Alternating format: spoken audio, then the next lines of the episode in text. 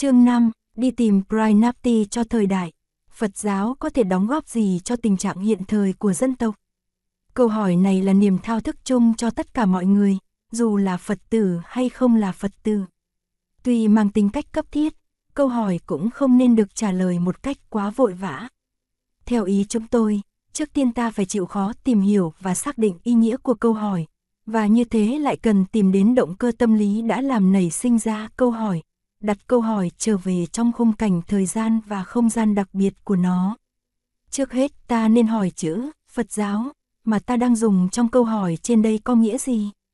Hiểu Phật giáo theo nghĩa một nền tư tưởng và đạo học hay hiểu Phật giáo như là một tổ chức giáo hội? Nếu hiểu Phật giáo là một nền tư tưởng và đạo học thì có lẽ ta sẽ đứng trên mảnh đất thuần lý thuyết để trả lời câu hỏi. Ta sẽ trả lời rằng với tinh thần ấy, với những nhận định ấy, với những giáo lý ấy, Phật giáo có thể đóng góp được như thế này và như thế kia. Ta có thể không cần nhìn vào tổ chức giáo hội Phật giáo để mà trả lời.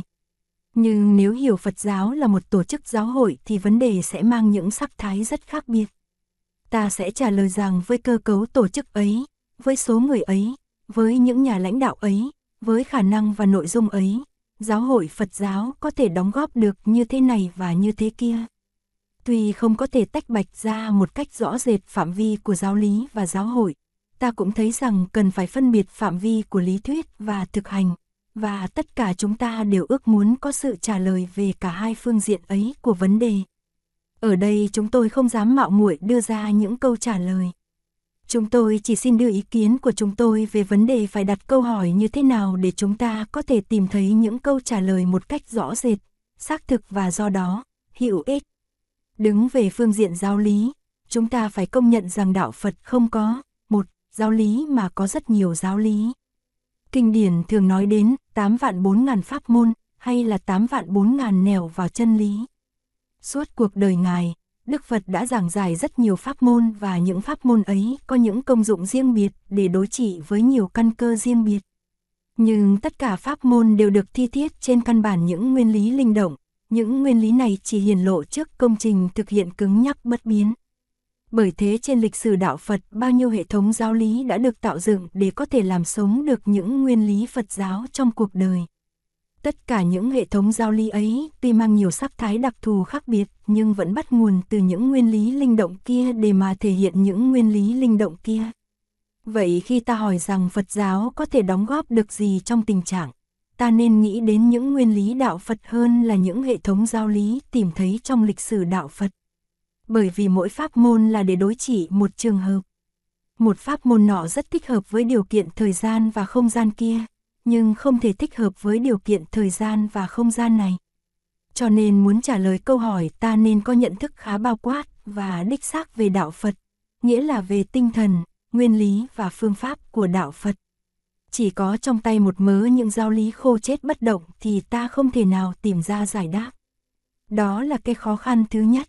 Cái khó khăn thứ hai là giải đáp của câu hỏi chỉ có thể tìm thấy khi ta cũng nắm chắc được trong tay sự thực và tình trạng hiện thời của dân tộc của xã hội. Giải đáp bao giờ cũng nằm sẵn trong vấn đề, nếu vấn đề được đặt ra một cách chính xác. Có một nhận thức rõ rệt về cơ, thực trạng của vấn đề, thì rất dễ đi đến sự phát kiến về lý, sự giải đáp về đường lối và phương pháp. Khế cơ và khế lý là nguyên tắc của mọi giải đáp trong Phật học. Cho nên, dù sao ta cũng không thể đứng trên lập trường thuần lý thuyết để tìm ra giải đáp. Nếu nguyên lý hướng dẫn đã là khế cơ và khế lý thì phương pháp phải là thực nghiệm. Nương vào lý để thấy rõ cơ và ở trong cơ để tìm thấy lý. Điều đó cho chúng ta thấy khuynh hướng đi vào thực nghiệm tâm linh và thực nghiệm xã hội để làm cơ sở cho mọi giải đáp có tính cách thực tế và hữu hiệu. Tóm lại, chữ Phật giáo trong câu hỏi phải có nghĩa là những nguyên lý hữu hiệu và linh động của đạo Phật, và chữ tình trạng hiện thời phải có nghĩa là tình trạng Việt Nam hiện nay. Hai thứ đó không thể tách rời nhau để hiện hữu, bởi vì muốn có tính cách hữu hiệu, giáo lý phải được khế hợp với tình trạng. Không khế hợp, thì đó là giáo lý cho một tình trạng khác mà không phải cho tình trạng Việt Nam bây giờ. Bây giờ ta hãy bước sang mặt giáo hội. Cố nhiên giáo hội không phải là giáo đoàn nguyên thì, mấy ngàn năm về trước, mà là giáo hội Việt Nam cũng không phải giáo hội Việt Nam Lý Trần, mà là giáo hội Việt Nam Thống Nhất Nam và Bắc Tông ngày nay. Nói tới giáo hội ngày nay tức là nói đến những nhà lãnh đạo Phật giáo trong viện tăng thống, nói đến các bậc trưởng lão hòa thượng, các bậc cao tăng, tức là nói đến viện hóa đạo và toàn thể các giới Phật tử xuất gia và tại gia nằm trong hệ thống tổ chức của giáo hội. Nói tới giáo hội cũng tức là nói đến hiến chế, giáo chế và tài sản, giáo sản của giáo hội. Trả lời câu hỏi Phật giáo có thể đóng góp được gì cho tình trạng hiện thời của dân tộc, ta phải có trong tay những nhận thức xác thực về cơ cấu tổ chức, về tinh thần, về khả năng thực hiện giáo lý của giáo hội. Điều này được xem như là dĩ nhiên và rất đơn giản. Ta không thể không có một cái nhìn thông suốt về giáo hội mà có thể trả lời được câu hỏi trên kia. Tuy nhiên ta cũng phải có một cái nhìn rất thực tế và chân xác về thực trạng xã hội Việt Nam ngày nay, để đặt rõ địa vị và phạm vi của giáo hội Phật giáo Việt Nam trong tình trạng xã hội Việt Nam hiện tại. Có như thế, lời giải đáp về câu hỏi, Phật giáo có thể đóng góp được gì, mới có thể thực tế, bổ ích. Bởi vì ta có thể, vì không nhìn nhận được rõ rệt khả năng của giáo hội và thực trạng xã hội, đi đến nhiều kết luận hoặc lạc quan và lý tưởng quá, hoặc bi quan và an phận quá.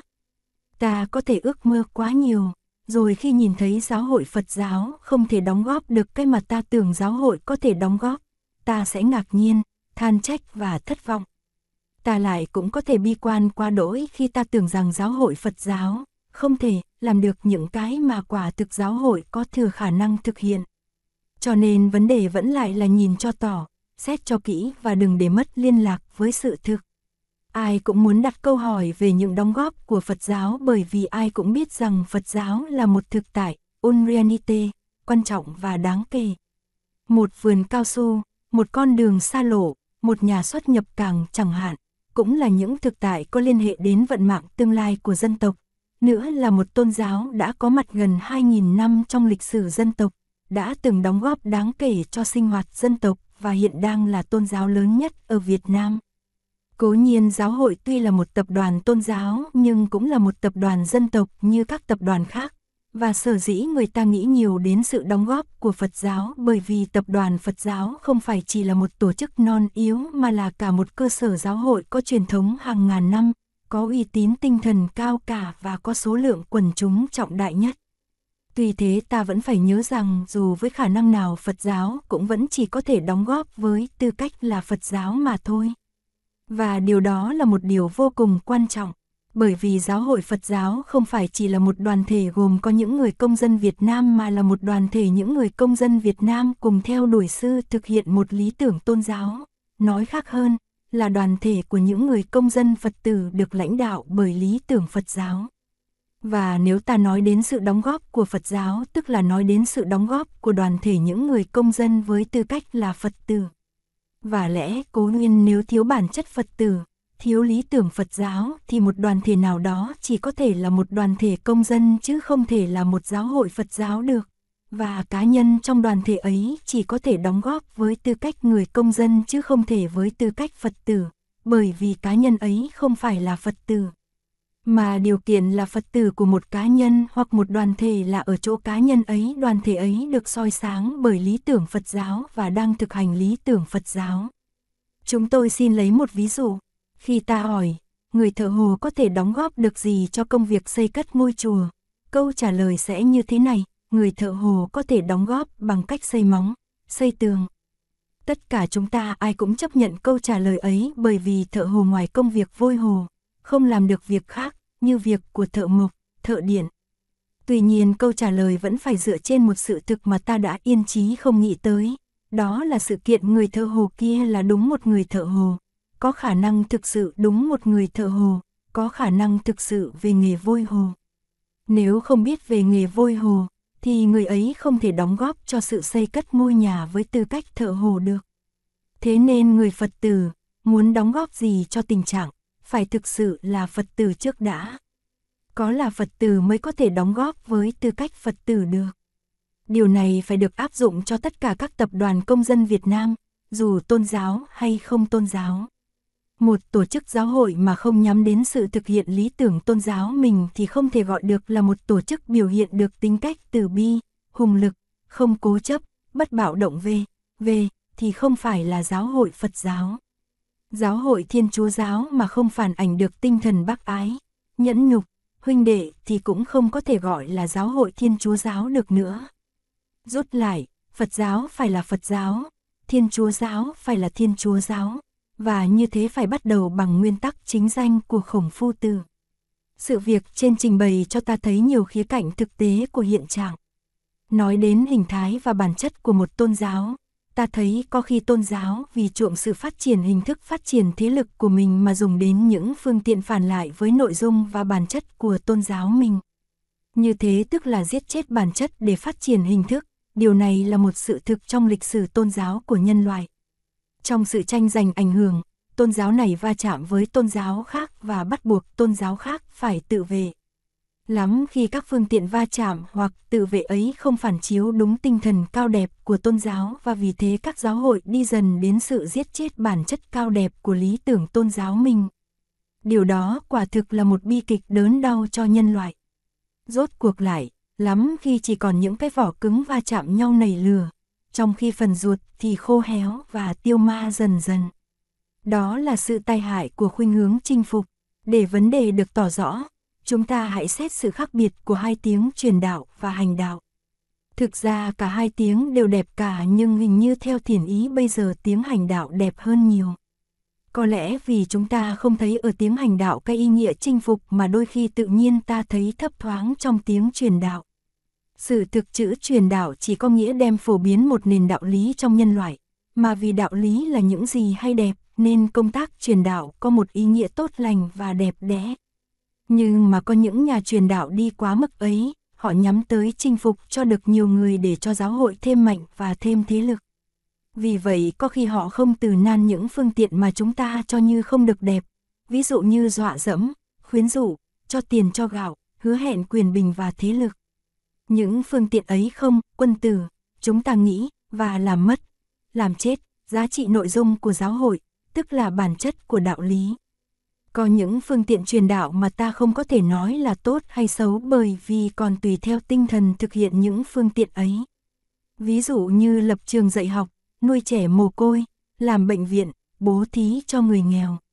Tinh thần bác ái, từ bi cứu thế, có thể lưu nhuận trong nhân gian qua những công tác trên, nếu đó là những công trình hành đạo. Còn nếu coi đó là những phương tiện chinh phục, giữ người, xâm chiếm, thì ta thấy chúng trở thành xấu xí đi rất nhiều. Chắc chắn các tôn giáo có thể có nhiều đóng góp rất lớn lao cho tình trạng hiện thời của dân tộc, ai cũng tin như thế. Nhưng ai cũng biết rằng một tổ chức tôn giáo chỉ có thể đóng góp hữu hiệu với tinh thần cao đẹp của tôn giáo mình. Người Phật tử phải đóng góp với tư cách Phật tử, nghĩa là phải thực sự thực hiện lý tưởng đạo Phật. Phải đem đạo lý thực hiện trên bản thân và trong hành động. Phải thực sự hành đạo, và như thế phải phổ biến tinh thần cao đẹp của lý tưởng Phật giáo bằng hành động. Đó là phương thức đóng góp hữu hiệu hơn hết, chỉ đứng về phương diện, vô vi, mà thôi ta cũng đã thấy rằng một tôn giáo có thể chuyển hóa được tình trạng hiện thời. Nếu tất cả quần chúng Phật tử đều được soi sáng bởi một đường lối sáng tỏ biểu hiện được cho con đường cao quý của Phật giáo, nếu tất cả được quy tụ trong tình thương không mưu lược, không kỳ thị, không cố chấp, không tự ái, không oán thù, thì nội một sự có mặt của giáo hội Phật giáo trên mảnh đất này không thôi cũng đủ bảo đảm cho hòa bình và an lạc của dân tộc. Sự hiện diện của đạo đức chân thực là một đóng góp căn bản. Chúng ta đừng nên nóng ruột, thúc hối. Tất cả những đóng góp hữu vi nào mà còn không được thúc đẩy bởi động cơ thương yêu và đạo đức đều còn là gây rối thêm cho tình trạng. Chúng tôi có thể bị mắng là trong tình trạng này mà còn nói đến chuyện tu hành nhưng kỳ thực chúng tôi chỉ còn tin được ở những cố gắng đích thực là đạo đức ở từng cá nhân, như những viên đá nền tảng của những đóng góp lớn lao mà các giáo hội có thể thực hiện. Và vì thế chúng tôi ước mong khi tìm giải đáp cho câu hỏi, Phật giáo có thể đóng góp được gì cho tình trạng hiện thời của dân tộc, xin quý ngài đừng quên lời tâm nguyện của chúng tôi là trong niềm tin tưởng đạo Phật có thể đóng góp rất lớn lao cho lịch sử chúng tôi đòi hỏi đạo Phật trước tiên phải giữ phong độ đạo Phật.